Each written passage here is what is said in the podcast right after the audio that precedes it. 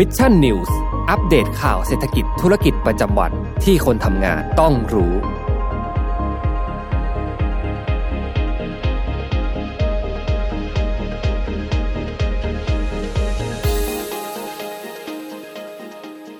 สวัสดีครับยินดีต้อนรับเข้าสู่รายการ Mission News Live นะครับประจำวันพฤหัสบดีนะฮะที่ 21เมษายน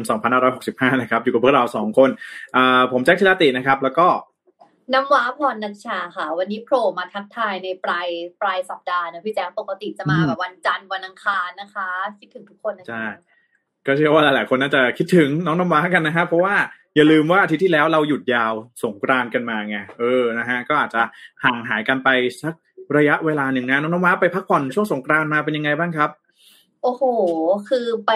ชาทุยามตรงจันทบุรีนะคะ ก็คือแต่เนี้ยตีกอล์ฟไม่เป็น แต่คุณพ่อจะไป ก็คือแบบว่า อยากไปทะเล แต่เขาให้เราไปภูเขาก็คือใส่ชุดที่จะไปทะเลไปใส่ที่ภูเขานะคะพี่แจ๊คอ่าใครเห็นในไอจีนี่คือจะรู้เลยนะคะว่าแบบไม่ได้เข้ากับสถานที่ครับก็ใครที่เอ่อเข้ามาแล้วนะครับ ก็อย่าลืมนะฮะคอมเมนต์เข้ามาร่วมพูดคุยค่ะกับพวกเราสองคนได้นะครับ ใครที่คิดถึงน้องน้ำว้าก็เข้ามาทักทายsay hello นะฮะกับน้องน้ำว้าวันวันนี้ได้ด้วยนะครับ แล้วก็อย่าลืมนะฮะกดไลค์กดแชร์เพื่อเป็นกำลังใจให้กับพวกเราสองคนกันอีกเช่นเคยนะครับ ยังไงขอขอบพระคุณทุกทุกๆท่านล่วงหน้ามาไว้ที่นี้ด้วยนะครับอ่านะฮะน้องน้ำว้าเป็นไงผ่านสงกรานต์มาแล้วรู้สึกว่าสงกรานต์ปีนี้มันเป็นอย่างไรบ้างครับน้องน้ำว้า ก็เห็นหลาย ๆ ที่ทั้งแบบภูเก็ตข้าวสารเขาก็เริ่มกลับมาเล่นสงกรานต์กันแล้วนะพี่แจ๊คอืมนะคือฮะตอนเนี้ยก็ใจอืมใจว้ามันไม่ได้หยุดคือพอสงกรารจบปุ๊บใช่ไหมใจว้าต่อไปก็คือวันแรงงานเลยอะพี่แจ๊คโอ้โห หยุดกันรัวๆใช่ไหมเออใช่ไหมล่ะเรามีนะสาฮะขาต่ออีกอย่างเงี้ยค่ะ ก็ช่วงต้นปีก็จะอย่างนี้นะ วันหยุดค่ะนะครับนักขัตฤกษ์ก็จะเยอะกันสักนิดหนึ่งนะฮะแต่ก็ต้องบอกว่า ถึงแม้สงกรานต์ปีนี้นะหลาย ๆ ที่จะมีการอนุญาตให้สามารถเดินทางกลับภูมิลำเนาได้ใช่ไหมปีนี้ไม่ได้มีการห้ามล็อกดาวน์แต่อย่างใดนะครับ แล้วก็เรื่องราวต่างๆนะซึ่งต้องบอกว่าเรื่องที่เกี่ยวข้องกับในส่วนของการกิจกรรมทางเศรษฐกิจต่างๆเนี่ยก็ต้องยอมรับว่าอย่างหนึ่งปีนี้เขาประกาศงดห้ามเล่นน้ำนั่นเองนะแต่ก็มีบางพื้นที่ที่โอเคเล่นกันพอเป็นพิธีบ้างอะไรแบบนี้ เพราะว่าเขาเน้นจัดกิจกรรมที่เกี่ยวข้องกับวัฒนธรรมที่สืบสานวัฒนธรรมนั่นเองนะฮะก็ต้องบอกว่า กิจกรรมทางเศรษฐกิจนะ อย่างที่พี่ได้เคยรายงานไปในช่วงสองสามวันที่ผ่านมาก็ต้องบอกว่า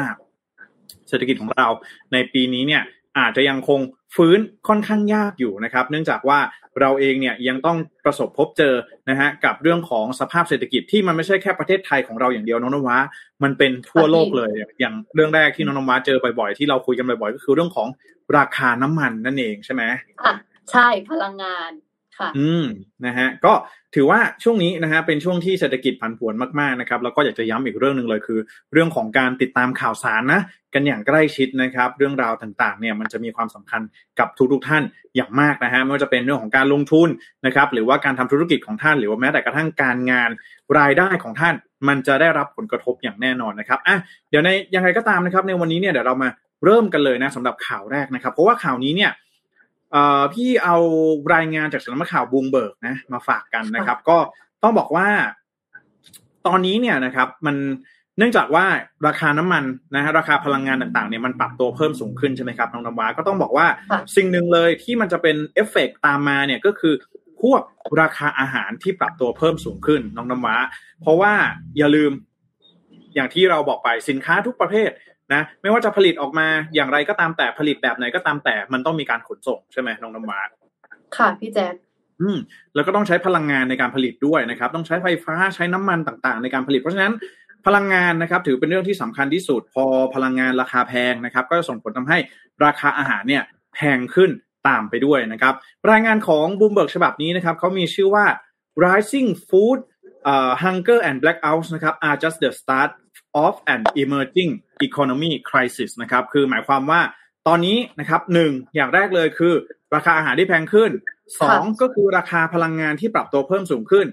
จะถือว่าเป็นจุดเริ่มต้นของวิกฤตเศรษฐกิจในประเทศกลุ่มกลุ่ม emerging market นั่นเอง emerging market ก็คือประเทศอย่าง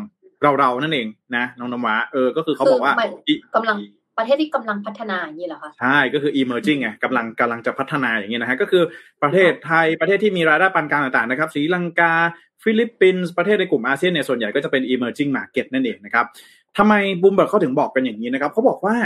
จากสถานการณ์เศรษฐกิจโลกนะครับที่จริง ๆ แล้วเนี่ยต้องบอกว่าได้รับผลกระทบอย่างหนักมาจากโควิด -19 แล้วนะครับ แล้วก็จริง ๆ แล้วในปี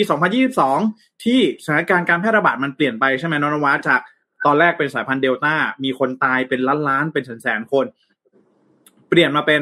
โอมิครอนใช่ไหมเปลี่ยนมาเป็นโอมิครอน อาการไม่รุนแรงมากนะครับ ไม่จำเป็นต้องกักตัวครบ 14 วันนะ ก็คือเจอเนี่ยสมมุติว่าคอนแทคเนี่ยสามวันติดนะ ก็จะป่วยนะครับพอป่วยเสร็จปุ๊บประมาณเจ็ดวันก็จะหายดีอีกสิบวันกักตัวให้ครบสิบวัน ก็ถือว่าสามารถออกกลับมาใช้ชีวิตปกติได้แล้วนะครับ ส่วนใหญ่อาการไม่รุนแรงแบบนี้ก็เรามองดูแล้วมันอาจจะเป็นจุด ฟื้นตัวใช่ไหมว่าเอ้ยเศรษฐกิจต่างๆเนี่ยนะมันน่าจะเริ่มฟื้นตัวแล้ว เพราะว่ามันไม่ต้องล็อกดาวน์เข้มข้นเหมือนแต่ก่อน ไม่ต้องมีเคอร์ฟิวไม่ต้องปิดร้านนู่นนี่นั่นแล้วใช่ไหมแต่ปรากฏว่าสิ่งที่ตามมาน้องนวาคืออะไรรู้ไหมคือคนมันติดถล่มทลายเยอะขึ้นหรือว่าสงครามสงครามรัสเซียยูเครนถูกต้องก็คือเรื่องของสงครามรัสเซียยูเครนนั่นเองนะถามว่าหลายคนเนี่ยอาจจะสงสัยใช่ไหมน้องนมาว่าเออ ทำไมสงครามรัสเซียยูเครนสู้กันแค่สองประเทศทำไมมันถึงส่งผลกระทบทางด้านเศรษฐกิจมาสู่ประเทศไทย มาสู่ประเทศ emerging market นะฮะ โดยบูมเบิร์กเนี่ยเขาบอกว่าอย่างแรกเลยก็คือเรื่องของมาตรการคว่ำบาตรที่ชาติตะวันตกเนี่ยเขาประกาศคว่ำบาตรนะรัสเซียในด้านต่างๆ ไม่ว่าจะเป็นอย่างที่เราเคยอ่านไปนนมะรัสเซียยูเครนเนี่ยเขาส่งออกอะไร เยอะข้าวสาลีอาหารสัตว์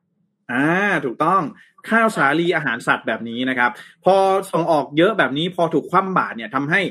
ข้าวสาลีนะครับ อาหารสัตว์ในตลาดเนี่ยมันหายไปพอมันหายไปก็ทำให้ราคาอาหารสัตว์เนี่ยมันปรับตัวเพิ่มสูงขึ้น แล้วก็ทำให้ซัพพลายเชนในแง่ของตลาดอาหารสัตว์เนี่ยมันถูก disrupt แล้วก็ตามมาซึ่งราคาอาหารที่ปรับตัวเพิ่มสูงขึ้นตามมานั่นเองนะครับ แล้วก็มาตรการอันนี้แค่อาหารสัตว์เพียงอย่างเดียวนะข้าวสาลีเพียงอย่างเดียวนะครับ ถ้าเราลองไปดูอื่นๆอีกอย่างเช่นหนึ่ง พลังงานใช่ไหมก๊าซธรรมชาติน้ำมันต่างๆ รัสเซียเนี่ยเป็นประเทศผู้ส่งออกพลังงานรายใหญ่นะโดยเฉพาะน้ำมันดิบเนี่ยเป็นรายใหญ่ที่สุดเป็นอันดับ 3 ของโลกเลยทีเดียวนะครับ เพราะฉะนั้นแล้วสิ่งนี้เนี่ยมันคือสิ่งที่ทำให้ supply chain นะครับหรือว่าตลาด commodity หรือว่าสินค้าอุปโภคบริโภคต่างๆเนี่ยมันได้รับผลกระทบอย่างมาก แล้วก็ทำให้ประเทศต่างๆนะครับที่มีความจำเป็นต้องนำเข้าใช่ไหมเพราะว่าประเทศเล็ก ๆ อย่างเช่น ประเทศไทย ประเทศศรีลังกาประเทศฟิลิปปินส์เนี่ย ก็ต้องนำเข้าอะไรเป็นหลักนองวาก็คือต้องนำเข้า พลังงานน้ำมันพลังงานถูกต้องนะฮะพอเจอราคาที่สูงแบบนี้นะครับ มันจึงทาให้ประเทศเล็ก ๆ ต่าง ๆ เหล่านี้เนี่ยเริ่มที่จะมีปัญหานะครับ ในการที่จะชำระหนี้นะฮะเพราะว่าราคาน้ำมันต่างๆเนี่ยมันเริ่มปรับตัวเพิ่มสูงขึ้นประกอบกับเศรษฐกิจ มันก็บอบช้ำมาจากโควิด -19 แล้วนะครับทำให้การเติบโตนะฮะหรือว่าการฟื้นตัวเนี่ยมันทำได้ยากนั่นเองนะครับ โดยในตอนนี้เนี่ยประเทศนะครับอย่าง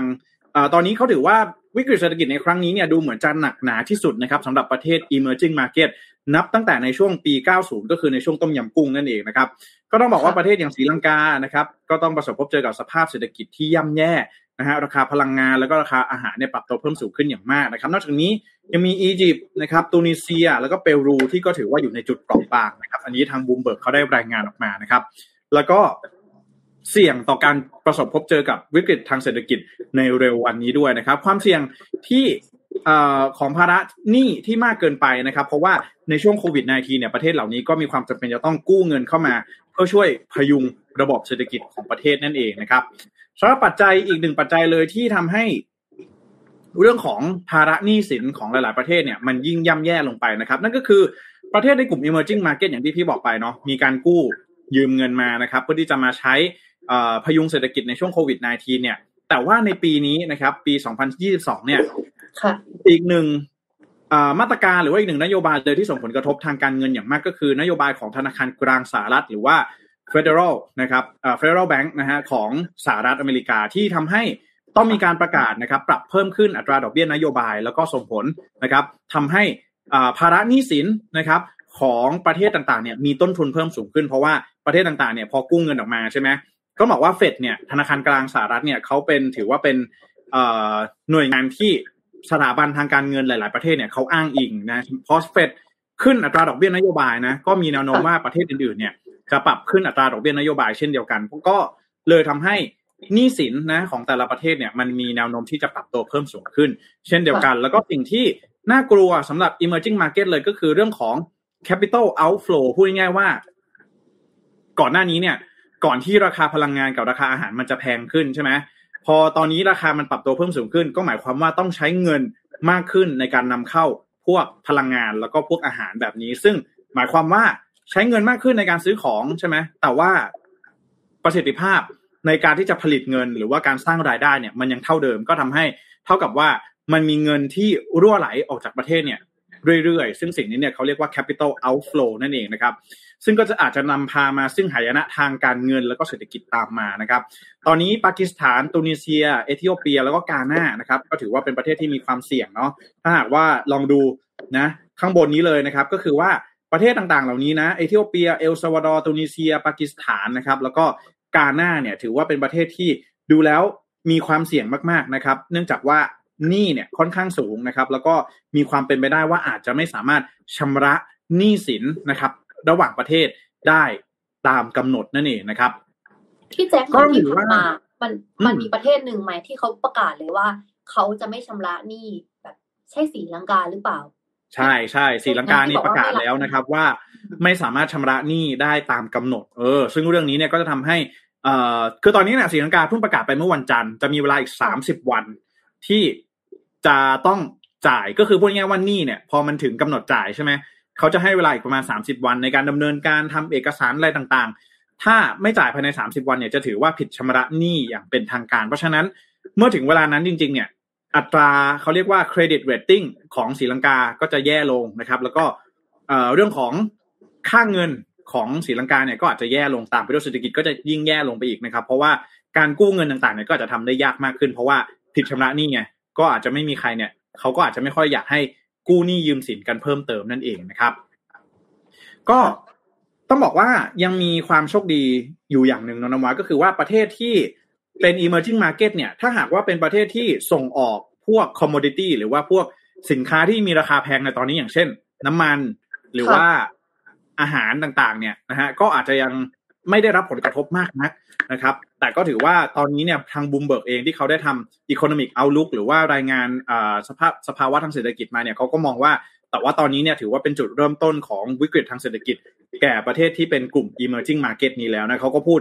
รวมๆนั่นเองนะครับ ตอนนี้นะครับทาง IMF แล้วก็ World Bank เนี่ยเตือนว่าความเสี่ยงที่ emerging market จะไม่สาสามารถชำระหนี้สินได้ โดยเฉพาะรัสเซียนะ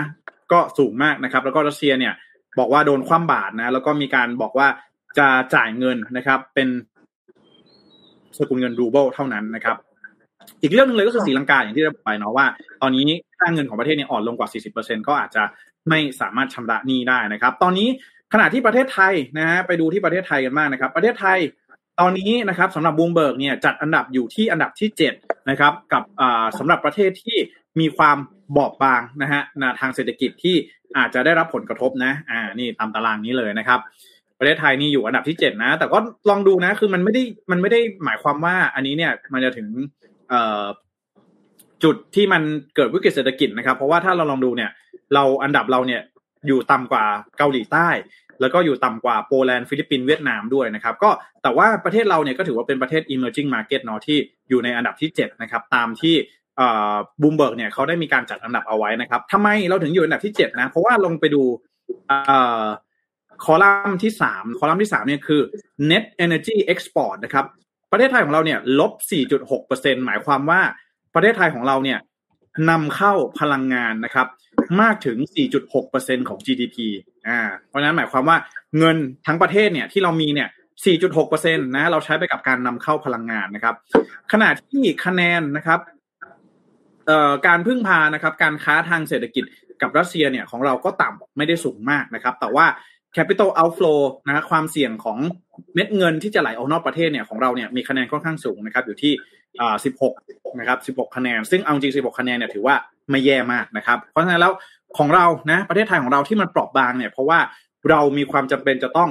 นำเข้านะครับ ในเรื่องของพลังงานเนี่ยที่ค่อนข้างสูง แล้วก็ต้องพึ่งพาพลังงานนั่นเองนะครับ เพราะฉะนั้นถ้าหากว่าราคาพลังงานปรับตัวเพิ่มสูงขึ้นนะประเทศไทยของเราก็จะยิ่งได้รับ ผลกระทบนั่นเองนะครับ ก็ต้องบอกว่าน้องนวะในเดือนหน้าค่ะรัฐบาลของเราจะเอ่อเลิกนะครับ ไม่ใช่ไม่ใช่เลิกสิหมายถึงว่า ปรับมาตรการอุดหนุนนะครับ ราคาน้ำมันดีเซลเหลือเพียงแค่ห้าสิบเปอร์เซ็นตนะครับซึ่งก็จะทำให้ราคาน้ำมันดีเซลเนี่ยปรับตัวเพิ่มสูงขึ้น แล้วพอราคาน้ำมันดีเซลปรับตัวเพิ่มสูงขึ้นน้องนมาคิดว่าอะไรจะตามมาเอ่ยก็คือ ค่าอาหารค่าไฟแพงขึ้นไหมพี่แจ๊คถูกต้องใช่ใช่ไหมครับที่เขาบอกว่าแล้วค่าไฟด้วยอะอ่านะฮะเพราะฉะนั้นแล้วตอนนี้นะครับในเดือนนี้สิ้นเดือนเมษายน อาจจะยังไม่ได้เห็นผลกระทบอะไรมากมาย แต่รับรองว่าเดือนหน้าหลังจากที่สิ้นสุดมาตรการการอุดหนุนราคาน้ำมันดีเซลนะครับ เชื่อว่าประเทศไทยของเราจะเห็นผลกระทบที่อาจจะเกิดขึ้นชัดเจนมากยิ่งขึ้นแน่นอนนะครับ เพราะฉะนั้นในช่วงนี้ถามว่าเศรษฐกิจของเราอย่าประมาท อันนี้พี่อยากจะพูดเลยนะ หลาย ๆ ท่านนะครับ ตอนนี้พูดเลยว่าต้องติดตามสถานการณ์เศรษฐกิจโลกกันอย่างใกล้ชิดนะครับ โดยเฉพาะอย่างยิ่งในเดือนหน้าที่จะมีการปรับนโยบายเรื่องของราคาน้ำมันนะครับ ก็อาจจะทำให้ทุกๆท่านเจอกับค่าของชีพที่สูงขึ้นนะครับ หรือว่าการลงทุนของท่านนะครับไม่ว่าจะเป็นลงทุนในหลักทรัพย์ต่าง ๆ นะครับ ซื้อหุ้น ซื้อกองทุนหรือว่าคริปโตต่างๆอาจจะมีความผันผวนมากยิ่งขึ้น หรือแม้แต่กระทั่งการทำธุรกิจ นะครับก็อาจจะมีอุปสรรคขวากหนามเข้ามามากยิ่งขึ้นนะครับต้นทุนที่สูงขึ้น หรือว่าการล็อกดาวน์ supply chain disruption ต่างๆ อาจจะตามมาอย่างแน่นอนนะครับ เพราะฉะนั้นจุดนี้ถือว่าเป็นจุดที่เปราะบางนะครับสำหรับเศรษฐกิจในช่วงนี้ก็ขอให้จับตาดูนะครับความเคลื่อนไหวทางเศรษฐกิจโลกกันอย่างใกล้ชิดอีกทีหนึ่งนั่นเองนะครับน้องนวาค่ะพี่แจ๊คเมื่อพูดถึงเศรษฐกิจโลกแล้วนะ ขอเอาจากมุมมองของ ประธานธนาคารโลกมาฝากทุกคนต่อแล้วกันนะคะ นายเดวิดมัลพาสค่ะ เขาได้กล่าวเมื่อเมื่อวานนี้พี่แจ๊คว่าสงครามรัสเซียยูเครนเนี่ยมันจะทำให้วิกฤตอาหารที่ตอนนี้เรากำลังเผชิญอยู่เนี่ยกินเวลาหลายเดือน และเป็นไปได้นะว่าอาจจะยืดเยื้อไปจนถึงปีหน้าค่ะ ซึ่งถามว่าไอ้หูแบบผลลัพธ์จากการสงครามรัสเซียยูเครนเนี่ยมันกระทบคนกลุ่มไหนมากที่สุด ก็คือบอกเลยว่ามันเป็นการสร้างแรงกดดันให้กับกลุ่มคนยากจนทั่วโลกเลยนะคะ ซึ่งอันเนี้ย สิ่งที่เขากล่าวเนี่ยเขากล่าวในงานประชุมฤดูใบไม้ผลิ2565 นะคะ ของกองทุนการเงินระหว่างประเทศ หรือที่เราคุ้นว่า IMF และธนาคารโลกนั่นเองพี่แจ๊ครับ อันเนี้ยอะพอมันเกิดมาแบบนี้แล้วทางสำนักข่าวซินหัวเขาก็ได้มาออกมาเปิดเผยว่านะคะ ราคาอาหารเนี่ยปัจจุบันเนี่ยมันปรับตัวขึ้นถึง 37เปอร์เซ็นเมื่อเทียบกับรายปีนะ แต่มีแต่ว่าดัชแต่มันปรับตัวเนี่ยมันมากกว่าดัชนีราคาผู้บริโภค ซึ่งหมายความว่า คนสมมุติว่าในกลุ่มที่มันส่งผลกระทบต่อกลุ่มคนยากจนมากๆเนี่ยก็คือว่าพวกเขาเนี่ยใช้จ่ายเงินซื้ออาหารนะพี่แจ๊คมากกว่าภายในงบประมาณรายวันของพวกเรา พี่แจ๊คคิดดูนะ ว่าปัจจุบันขนาดตัวว้าลงไปออฟฟิศเนี่ยข้าวกระเพราหมูไข่ดาวจานละหกสิบาท อืม แล้วที่ยังไม่ลงหกหกสิบาทนะพี่แจ๊คไม่ได้สั่งพิเศษอะไรเลยสั่งปกติแล้วเทียบกับค่าแรงขั้นต่ำสิพี่แจ๊คอืม มันก็แปลว่าค่าครองชีพเราอะ มันเกินรายได้เราไปแล้วเพ ราะอย่างที่พี่แจ๊คบอกน้ำมันขึ้นอาหารขึ้นค่าไฟขึ้น มีบางอย่างไม่ค่อยขึ้นก็คือ เงินเดือนถูกโดยโดยอันเนี้ยนายเมาพาสเขาก็เลยระบุว่า เนื่องจากพอมันเกิดวิกฤตรัสเซียยูเครนใช่ไหมอย่างที่พี่แจ็คบอกหนึ่งพลังงานขาดแคลนและพอรัสเซียก็เป็นแบบว่าคนส่งออกน้ำมันรายใหญ่ถูกไหมอีกอันหนึ่งก็คือภาวะขาดแคลนอาหารที่เราเคยอ่านข่าวกันว่า แต่ละประเทศก็งดส่งออกกักตุนกันไปกักตุนกันมาถูกไหมพี่แจ็คและ อันที่สามปุ๋ยก็ยังขาดแคลนด้วยซ้ำถูกไหมพี่แจ็คครับ ซึ่งไอ้สามสิ่งนี้ถ้าเกิดเราลองมาวิเคราะห์ดูเนี่ย จะพบว่ามันเป็นปัจจัยสำคัญสำหรับวัฏจักรการเพาะปลูกเลยนะ ดังนั้นเนี่ย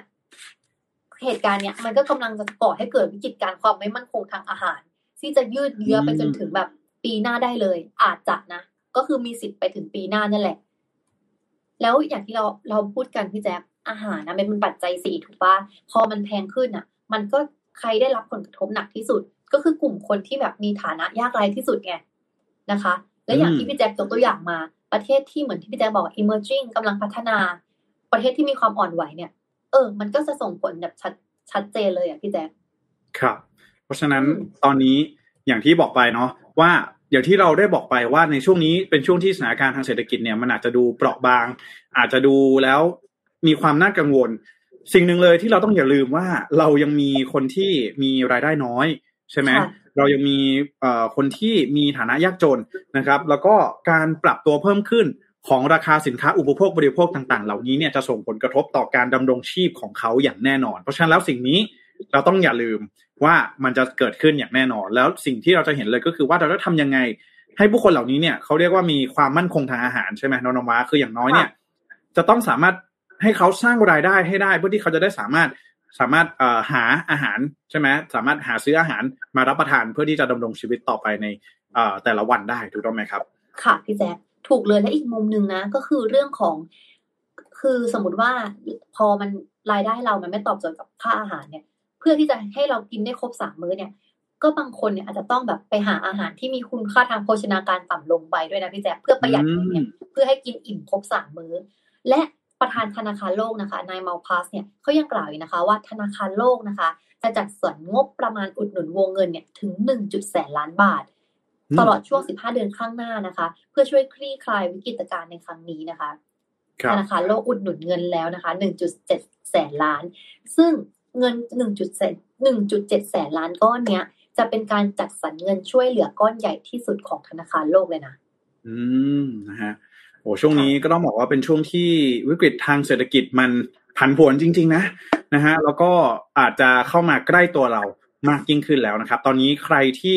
มีงานกอดงาน มีเงินกอดเงินนะฮะแล้วก็อย่าลืมนะฮะปรับแผนในเรื่องของการลงทุนการดำเนินการอะไรต่างๆด้วยนะครับ แล้วก็อย่าลืมพัฒนา skill upskill reskill กันต่อไปนะเพื่อที่ว่าเราเองจะได้มีโอกาสแข่งขันนะในตลาดจ้างงานมากยิ่งขึ้นนะครับ เพื่อที่จะเป็นอีกหนึ่งช่องทางในการเพิ่มรายได้ให้กับตัวเราด้วยนะครับอะเดี๋ยวเรามาอ่านคอมเมนต์สักนิดหนึ่งนะคั่นเขาเรียกอะไรคั่นกลางเรื่องเครียดกันบ้างนะครับ วันนี้โอ้โหเนี่ยหารับรองว่า วันนี้เดี๋ยวมีเรื่องราวต่างๆ มาให้คลายเครียดกันด้วยนะครับ ข่าวสารต่างๆนะอะเดี๋ยวไปดูที่ท่านแรกกันเลยนะครับ สวัสดีคุณกิติพัฒน์ด้วยนะครับ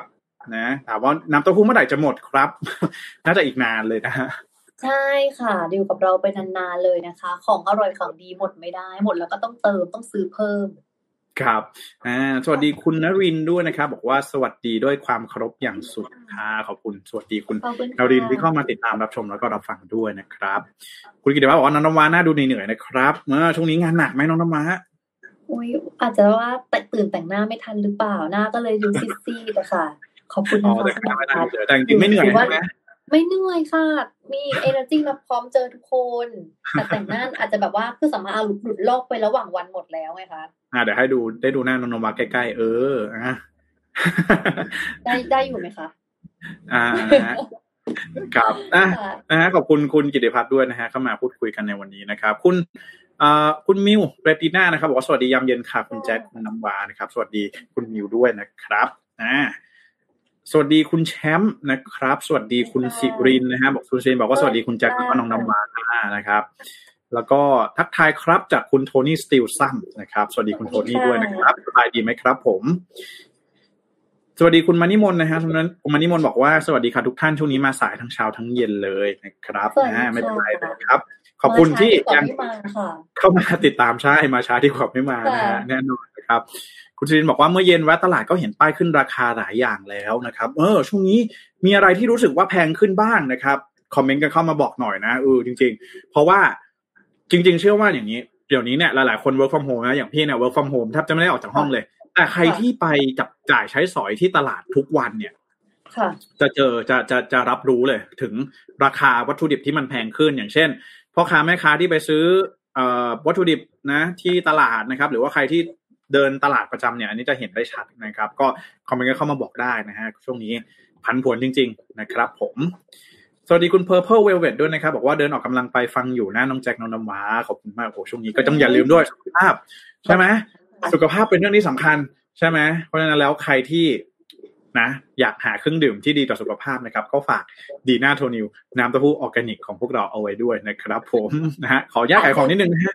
ดื่มก่อนไว้อย่างว่าชอบออกกำลังกายเหมือนกันบางทีอะเราต้องดื่มก่อนออกสักชั่วโมงสองชั่วโมงนะพี่แจ๊คเราจะได้มีแรงไปออกไงสมมติออกกำลังกายไปวิ่งไปเดินทั้งที่หิวๆอย่างเงี้ยเราก็จะทำได้ไม่ต่อเนื่องไม่นานไงหรือว่าแบบบางทีออกเสร็จหิวมาก เราก็กินอันเนี้ยดีกว่าแบบซัดชานมไข่บุกไปแก้วนึงนี่หมดเลยนะที่ที่วิ่งไปสามร้อยแคลเมื่อกี้นี้นะ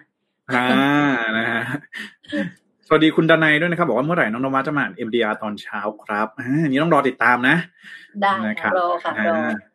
ครับคุณ Purple Velvet บอกว่าโอ้ยน้องนวัไม่แต่งหน้าก็สวยจริง ๆ นะขอบคุณมากเลยค่ะนะครับ คุณเกาหลีบอกว่าน้องนวัเหนื่อยยังไงก็สวยค่ะนะครับ ขอบคุณค่ะขอบคุณมากนะครับ แล้วก็ตื่นเต้นนะคะ คุณโทนี่คุณพี่แจ๊ดโทนี่มณิวันนะครับ บอกว่าสวัสดีครับ จากฝั่งสปปลาวนะครับ โอ้สวัสดีสวัสดีนะครับค่ะเอ่อคุณผู้ฟังคุณผู้ชมคุณผู้ฟังจากทางฝั่งของสปปลาวด้วยนะครับอ่าก็ต้องบอกว่าสบายดีนะครับ ผมอ่า คุณมานิมนต์บอกว่าสบายดีบอกไอ้ายนะครับอ่าคุณเกาหลีบอกว่าเราไม่ค่อยได้มาเลยนะครับ ฟังย้อนหลังทางพอดแคสต์แทนนะครับ ไม่เป็นไรครับ ช่องทางไหนขอบคุณมกเลยค่ะได้หมดเลยนะครับ ช่องทางไหนได้หมดเลยนะครับโรโดนุ่งบอกว่าน้ำเต้าหู้อิ่มนานค่ะ ช่วยได้ดีนะครับขอบคุณมากขเลยอบนะคุณครับค่ะก็คุณประพเวทบอกว่าเรากินดีน่ากาบ้ากับโทนิวอยู่นี่แหละนะตัดแจ๊กขายเก่งทุกวันทนไม่ไหวนะครับต้องหามาโดนกันบ้างดีใจนะฮะตอนนี้ลูกค้าดีใจตามพวกเราไปด้วยนะฮะ สายออกกำลังกายเหมือนกันอืนะคะมเพนะราะคว่ารับนี่ก็ต้องกินเหมือนกันไม่ไหวพี่แจ๊คอืมไม่งั้นไม่มีแรงไปออกอะ หรือไม่ออกเสร็จก็คือใช่หิวมากอะครับ ก็พูดถึงของขายดีน้องน้ำว้าสัปดาห์นี้ก็ไม่ต้องต้องมีอย่างหนึ่งแน่นอนที่ขายดีใช่ไหมน้องน้ำว้าเรียกว่าก็เป็นลูกค้าเขาด้วย โอ้ยไม่เกินต้านเหมือนกันจริง ๆ เกินต้านเหมือนกันจริง ๆ นะฮะคือสำหรับข้าวเหนียวมะม่วง fever นั่นเองใช่ใครไป F มากินหลังจากดูมิลลี่กินบนเวทีบ้างคะข้าวเหนียวมะม่วง เออใครไปตามมากินเชื่อว่าทุกคนนะที่อยู่ในเนี้ยน่าจะทุกคนเอออันนี้พี่เดาค่ะเลย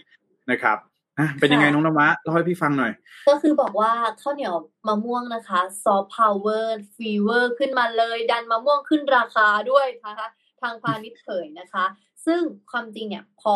ข้าวเหนียวมะม่วงเราจะรู้แล้วว่าเออมันเป็นซอฟต์พาวเวอร์ด้วยใช่ไหมทางกระทรวงพาณิชย์เนี่ยเขาก็เลยมาเปิดเผยตัวเลขผลักดันส่งออกซอฟต์พาวเวอร์ถึง 4 กลุ่มสินค้านะคะ ในช่วงระยะเวลา 6 เดือนเนี่ยว่า ซอฟต์พาวเวอร์พวกเนี้ยทำเงินเข้าประเทศแล้ว 3,905 ล้านบาทค่ะพี่แจ๊คสามพันเก้าร้อยนะหกเดือนนะถูกนะครับถูกเฉลี่ยนี่ก็โอ้โหเดือนละหลายอยู่นะ ใช่ แล้วแบบโอ้โหน่าภูมิใจนะในฐานะคนไทยพี่แจ๊คและอะครับพอพูดถึงข้าวเหนียวมะม่วงนะมาเรามาดูราคามะม่วงกันเขาบอกว่าล่าสุดเนี่ยมะม่วงน้ำดอกไม้เกรดคุณภาพเนี่ย ขึ้นราคาเป็นกิโลกรัมละ 25ถึง35 บาทแล้วนะพี่แจ๊คโอ้ ซึ่งปกตินะฮะมันจะอยู่ที่22ถึง25บาทต่อกิโล ครับ มันก็มันก็ขึ้นมานะคะ หรือพวกคะเกรดเนี่ย11ถึง13บาทต่อกิโลนะคะ สูงกว่าอืมเมื่อปีก่อนที่จะแบบ8ถึง12บาทต่อกิโล ซึ่งตรงเนี้ยก็ทำให้เกษตรกรน่ะมีรายได้มากขึ้น เพราะอย่าลืมว่าเมื่อก่อนน่ะพี่แจ๊คสมมติถ้าเกิดแบบเฮ้ยสมัยที่แบบซอฟต์พาวเวอร์ในเรื่องของผลไม้ยังไม่ได้บูมอะเราจะมีปัญหาแบบผลไม้ราคาตกต่ำมากถูกไหมใช่ล้นตลาดอืมโอ้โหจนออกมาแบบประท้วงกันนะคะ แต่ทาง ทางคุณวัฒนศักดิ์เสือเอี่ยมเนี่ยอธิบดีกรมการค้าภายในเผยว่า ราคามะม่วงนะ มันได้ปรับตัวขึ้นอย่างต่อเนื่อง เพราะว่าเขาก็มีการเข้าไปแทรกแซงด้วยนะ เช่น รับซื้อมะม่วงมาจำหน่าย เพิ่มช่องทางการจำหน่าย แล้วก็กระจายมะม่วงจากผู้ผลิตสู่ผู้บริโภคตั้งแต่ช่วงต้นฤดูกาลพี่แจ๊คครับ อืมนะฮะซึ่งตรงเนี้ยอืมเขาก็บอกว่า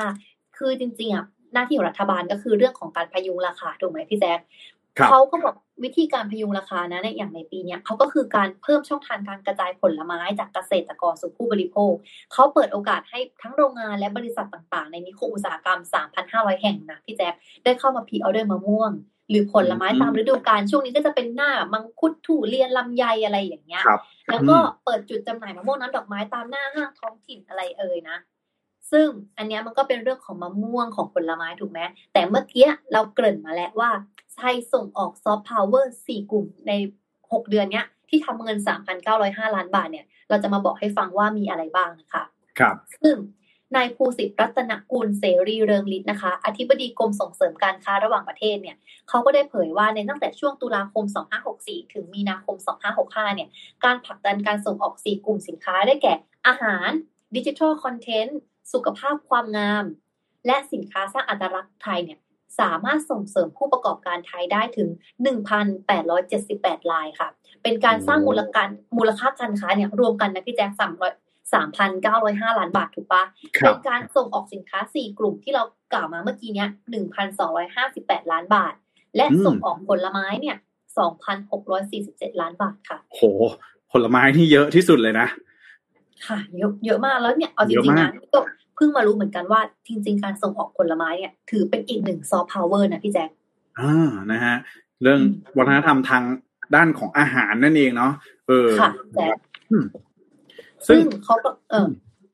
คือเหมือนกับไอ้พวกเนี้ยของไทยอะเวลาเขาอะก็จะมีการเดี๋ยวนี้มันเป็นยุคของออนไลน์ใช่ไหมเขาก็จะมีอืมการจัดกิจกรรมเจรจาจากคู่ธุรกิจออนไลน์นะสำหรับฤดูผลไม้ของภาคตะวันออกเนี่ย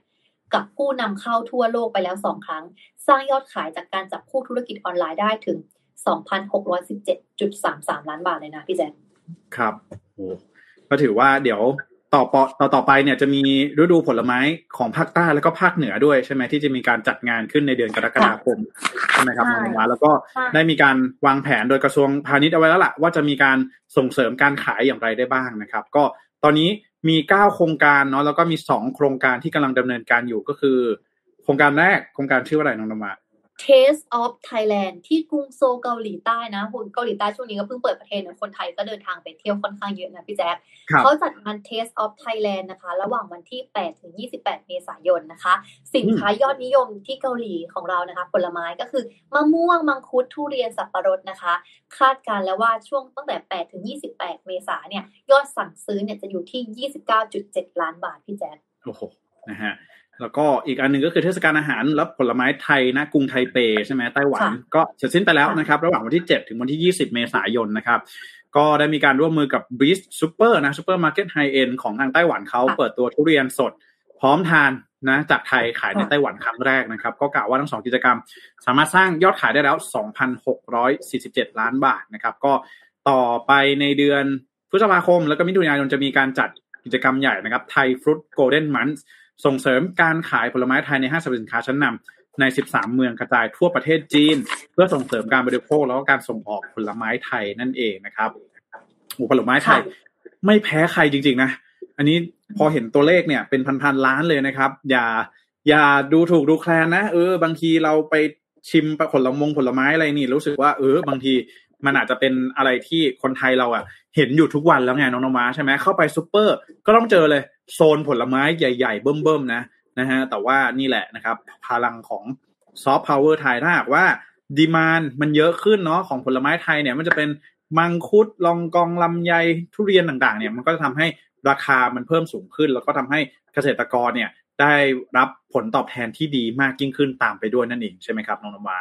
ค่ะพี่แจ๊คชอบทานอะไรคะในผลไม้ในช่วงฤดูร้อนนี้นะคะ ชอบกินเงาะ โอ้โหอ่าพี่แจ๊คพี่แจ๊คเป็นสายหวานหวานนี่คือทุทุเรียนมังคุดเลยค่ะบอกเลย อ๋อน้องนมาชอบกินทุเรียน มังคุดทุเรียนใช่ไหมว่าชอบมังคุดอันดับหนึ่งทุเรียนอันดับสองอ๋อโอเค พี่คุณชอบกินเงาะชอบกินมะม่วงนี่แหละ ชอบมากอืมมะม่วงสุกใช่ไหมพี่แจ๊คหรือมะม่วงแบบมะม่วงเปรี้ยวมะม่วงสุกพี่กินพี่กินมะม่วงดิบไม่ได้จริงๆมันไม่ไหว อะแล้วแล้วเราสองคนมาแชร์แล้วผลไม้ที่ชอบคุณผู้ฟังที่ฟังอยู่ชอบผลไม้อะไรกันเออบ้างคะจริงอยากรู้เหมือนกันนะว่าอืมจริง ๆ แล้วคนไทยเขานิยมกินผลไม้อะไรกันเนาะพวกเราเราๆเนี่ยนะค่ะใครชอบทุเรียนก็คือชอบทุเรียนพันธุ์ไหนมาแชร์กันได้นะคะเออนะนะครับฮะคอมเมนต์เข้ามาบอกกล่าวกันสักนิดหนึ่งนะครับ ผมอะเดี๋ยวข่าวสุดท้ายนี้นะฮะพาไปดูกันบ้างนะครับ วงการ NFT นะ มาอัปเดตกันสักนิดหนึ่งว่าเป็นอย่างไรกันบ้างโอ้โห ปีที่แล้วน้องนมาเป็นไง NFT เป็นกระแสดังมากเลยใช่ไหมค่ะอืมซึ่งมันได้ก็รับมีความกระแสนิยมที่กระแสด้านบวกกระแสด้านลบนะกระแสด้านบวกใช่ก็คือกำไรกันกระชูด แต่กระแสด้านลบก็ต้องรับฟังใช่ไม่ใช่ว่าถ้าบอกให้กลัวนะ แต่ก็คือต้องระวังไว้ใช่ก็ต้องบอกว่าระยะเวลานะครับ ผ่านไปหนึ่งปีเนาะหลังจากที่ NFT เนี่ยนะครับ กลายเป็นที่นิยมมาโอ้โหเรียกได้ว่า ทุกที่ทุกคอนเทนต์ครีเอเตอร์นักลงทุนต่างๆ พูดถึงกันหมดเลยนะครับเรื่องของ NFT มีธุรกิจเข้ามาบุกเบิกในวงการ NFT ต่างๆ มากมายนะครับ วันนี้มาอัปเดตหนึ่งเรื่องนะครับในวงการ NFT นะก็คือ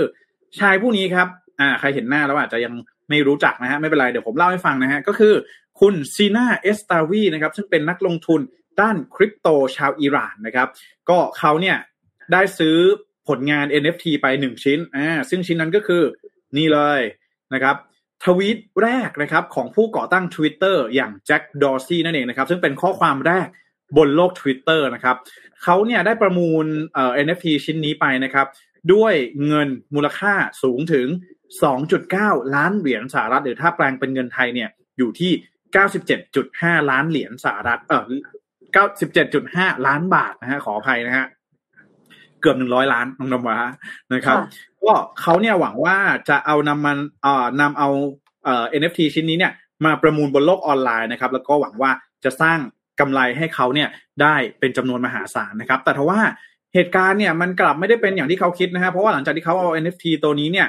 มาเปิดประมูลนะครับ เมื่อวันที่ 9 เมษายนที่ผ่านมานะครับ ปรากฏว่าปิดประมูลไปได้เพียงแค่ 48อ่าตัวเลขที่ได้เนี่ยนะครับ ยอดประมูลเนี่ย 48 ล้านเหรียญสหรัฐหรืออ่า ตอนแรกเนี่ยเขาเล็งไว้เนาะว่าจะจะได้เนี่ย 48 ล้านเหรียญจาก 3 ล้านเหรียญเนาะแต่ปรากฏว่าเอ่อเล็งไว้นะครับ แต่ว่าจริง ๆ เนี่ยเอ่อเงินนะครับ จะนำเงินแล้วเขาหลังจากที่เขาจะได้ 48 ล้านเหรียญเนี่ยเขาจะนำเงิน 25 ล้านเหรียญสหรัฐเนี่ยไปบริจาคให้กับการกุศลนะครับ แต่ปรากฏว่าคนที่เสนอเงินประมูลสูงสุดเนี่ยน้องนวาให้เดาว่าเท่าไหร่ จากประมาณ3ล้านเหรียญสหรัฐ เหลือเท่าไหร่ใช่ไหมพี่แจ๊คอืม เขาให้เท่าไหร่รอบนี้ล้านห้าไหมอะลดมาครึ่งหนึ่งเขาให้เพียงแค่สามพันหกร้อยเหรียญสหรัฐอ้าวอ้าวเฮ้ยเปลี่ยนหน่วยเยอะมากเลยนะ จากล้านเป็นพันอะเอ๊ะพิมพ์ตกศูนย์ไปหรือเปล่าไม่แน่ใจค่ะนะครับ เออนะฮะก็ถือว่าห่างจากเป้านะครับ ที่มีการวาดเอาไว้นะครับ ลิบลิ่วเลยนะครับแล้วก็ผิดหวังอย่างมากนะครับแล้วก็คุณซีน่าเองก็ออกมาเปิดเผยว่า deadline ของการประมูลได้ผ่านพ้นไปแล้วนะครับแต่ถ้ามีข้อเสนอดีๆ เข้ามาก็จะรับมันไว้นะครับก็ในตอนนี้ก็จะไม่มีการขายนะครับผลงาน NFT ชิ้นนี้ไปนะครับก็ต้องบอกว่าคุณซีน่าเองนะครับเพิ่งจะพ้นโทษออกมาจากเรือนจำนะครับในอิหร่านได้ไม่นานแต่ก็หลังจากที่ถูกจำคุกนะครับเป็นเวลา 9 เดือนนะครับ ก็ตอนนี้ไม่เป็นไรนะฮะคุณซีน่าก็บอกว่าจะต้องใช้เวลาสักนิดนึงนะกว่าที่ผู้คนจะหันกลับมา ให้ความสนใจนะครับ แล้วก็กลับมา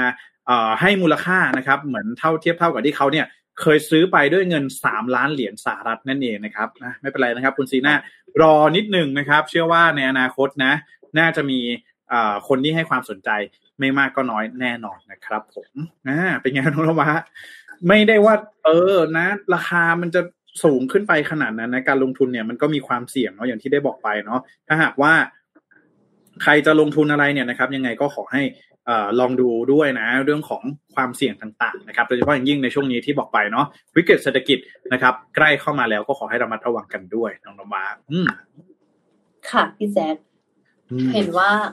มันก็บางทีมันก็แบบเครียดเนอะแบบเรื่องการรัดเข็มขัดอืมเป็นกำลังใจค่ะ ไม่รู้จะพูดอะไร เพราะว่าก็จุกเหมือนกันกระเพราหกสิบาทนะคะ พี่แจ๊ค เราก็โดนเหมือนกันหมดเนี่ยแหละนะคนไม่ไม่ใช่ว่าเราก็ไม่ได้รับผลกระทบนะ ทุกคนก็น่าจะเชื่อว่าน่าจะได้รับเอ่อผลกระทบกันไม่มากก็น้อยนะครับ แต่สิ่งหนึ่งเลยนะ ถึงแม้ว่าสภาพเศรษฐกิจนะครับ จะผันผวนแบบนี้นะ แต่สิ่งหนึ่งเลยที่เราลืมไม่ได้ก็คือเรื่องของการดูแลสุขภาพของเรานั่นเองน้องน้ำว้า อย่างเช่น อะไรก็ตามนะที่มันดีต่อสุขภาพเนี่ย เราก็ควรที่จะใส่ใจนะครับ กับมันนะโดยเฉพาะอย่างยิ่ง เครื่องดื่มนะเอออย่างที่ได้เกริ่นไปนะครับว่าวันนี้นะเราก็ยังอยู่กับดีน่าโทนิวนะครับน้ำเต้าหู้ออร์แกนิกหอมอร่อยดีกับสุขภาพนะครับให้คุณออร์แกนิกได้ทุกวันนะครับก็อย่าลืมน้ำเต้าหู้ออร์แกนิกนะครับดีน่าโทนิวสูตร original แล้วก็สูตรน้ำตาลน้อยนะฮะอย่างที่คุณ Purple Velvet บอกไว้นะฮะว่าได้หามารับประทานเป็นที่เรียบร้อยแล้วนะครับยังไงก็ลองดูกันได้ถือว่าเป็นอีกหนึ่งตัวเลือกที่ดีต่อสุขภาพทุกๆท่านนะครับผม ค่ะ อย่างที่ว้าบอกไปนะ ก่อน ออกกำลังกายหรือหลังออกกำลังกาย มันก็ทำให้เราอยู่ท้องแล้วเราไม่ตาบักแตกด้วยไงแบบไม่ใช่ออกเสร็จปุ๊บหิวชานมไก่ทอดอะไรอย่างเงี้ยมาเลยนะคะ ก็ใช่เป็นอะไรที่แบบว่ามีติดรถติดบ้านไว้อะมันอุ่นใจว่าแบบเฮ้ยเราจะแบบรถติดอยู่บนถนนนานๆแล้วก็อุ่นท้องก่อนที่เราจะกลับไปกินข้าวที่บ้านอย่างนี้นะคะอืมติดออฟฟิศไว้ก็ดีพี่แจ๊คบางทีเราแบบฝนช่วงนี้ฝนตกบ่อยเงี้ยอืมถ้าหาเครื่องดื่มอร่อยสดชื่นแช่เย็นๆไว้อย่างเงี้ยดื่มแล้วชื่นใจนะคะอืมอย่างที่พี่แจ๊คบอกอะอืม พี่แจ๊คคือดูสมมติถ้าเราป่วยขึ้นมาหรือเราอ้วนขึ้นมาเนี่ยค่าใช้จ่ายเราก็ต้องเพิ่มขึ้นอีกถูกไหมอ่าถูกต้องถูกต้องหน้าโมเดลกล่องละเท่าไหร่คะพี่แจ๊คกล่องละสิบบาทนะอือืมมนะฮะถูกถูกเลยนะครับ ราคาสบายกระเป๋าแน่นอนนะครับ ยังไงก็ต้อง นะครับ ขอขอบพระคุณทุกท่านด้วยนะ ที่เข้ามารับชมรับฟังพวกเราทั้งสองคนในวันนี้นะครับ สัปดาห์หน้าพวกเรามีข่าวสารอะไรมาฝากกันขอติดตามกันด้วยนะก็อย่าลืมนะครับสุดท้ายแล้วอย่าลืมกดไลค์กดแชร์เพื่อเป็นกำลังใจให้กับพวกเราด้วยนะครับ ก็สัญญาว่าจะหานะครับเนื้อหาสาระแล้วก็ข่าวดีๆมาฝากกันเช่นเคยนะครับ ก็ขออนุญาตอ่านคอมเมนต์ในช่วงโค้งสุดท้ายแบบนี้ก่อนที่จะจากลากันในวันนี้นะครับอ่าคุณโทนี่นะครับบอกว่าผลิตภัณฑ์ต่อไปขอเป็นข้าวเหนียวทุเรียนนะครับ อร่อยมากวะไปกินที่จันทบุรีมาค่ะคุณโทนี่โอ้ยแหล่งเลยดิใช่ไหมจันทบุรีเนี่ยใช่โทสต์อ่าทุเรียนข้าวเหนียวทุเรียนอร่อยมากนะคะหรอจริงๆเหรอเขามีหลายหลายอย่างเลยใช่ไหมมีพี่แจ็คโทสต์ทุเรียนนี่จิ้มกะทิได้เพิ่มอีกโอ้โหแบบจุกจุกๆอะอายุน้อยร้อยแคลแล้วตอนเนี้ยนะครับอะนะฮะคุณวันิมนต์นะครับ บอกว่าราคาร่วงกราวเลยนะครับสำหรับผลงานนะฮะ NFT ของแจ็คดอร์ซี่นะฮะอะการลงทุนค่ะมีความเสี่ยงนะครับยังไงก็ผู้ลงทุนนะอย่าลืมศึกษานะครับข้อมูลอ่า เบื้องต้นก่อนตัดสินใจลงทุนด้วยนะครับผมอ่า คุณทัชนันนะครับ บอกว่าสวัสดีครับสวัสดีคุณทัชนันด้วยนะครับแล้วก็คุณ Purple Velvet บอกว่าเจอกันตอนเช้านะครับ เจอกันตอนเช้านะครับ คุณ Purple Velvet นะครับยังไงวันนี้นะครับ เชื่อว่าเนื้อหาสาระน่าจะครบถ้วนกันแล้วนะครับ ยังไงพวกเราสองคนต้องขอขอบพระคุณทุกๆท่านมากๆนะครับส่งทุกท่านไปรับประทานอาหารเย็นนะฮะแล้วก็พรุ่งนี้ตื่นมาลุยงานกันต่อเป็นวันสุดท้ายก่อนที่เราจะหยุดกันในช่วงเสาร์อาทิตย์นะครับยังไงพวกเราก็เป็นกำลังใจให้ทุกๆท่านในช่วงนี้ด้วยนะครับสำหรับวันนี้พวกเราสองคนขอลาไปก่อนแล้วพบกันสวัสดีครับ สวัสดีค่ะ เดินทางกลับบ้านปลอดภัยนะคะ ขอให้รถไม่ติดค่ะบ๊ายบาย สวัสดีครับบ๊ายบาย Mission News อัปเดตข่าวเศรษฐกิจธุรกิจประจำวันที่คนทำงานต้องรู้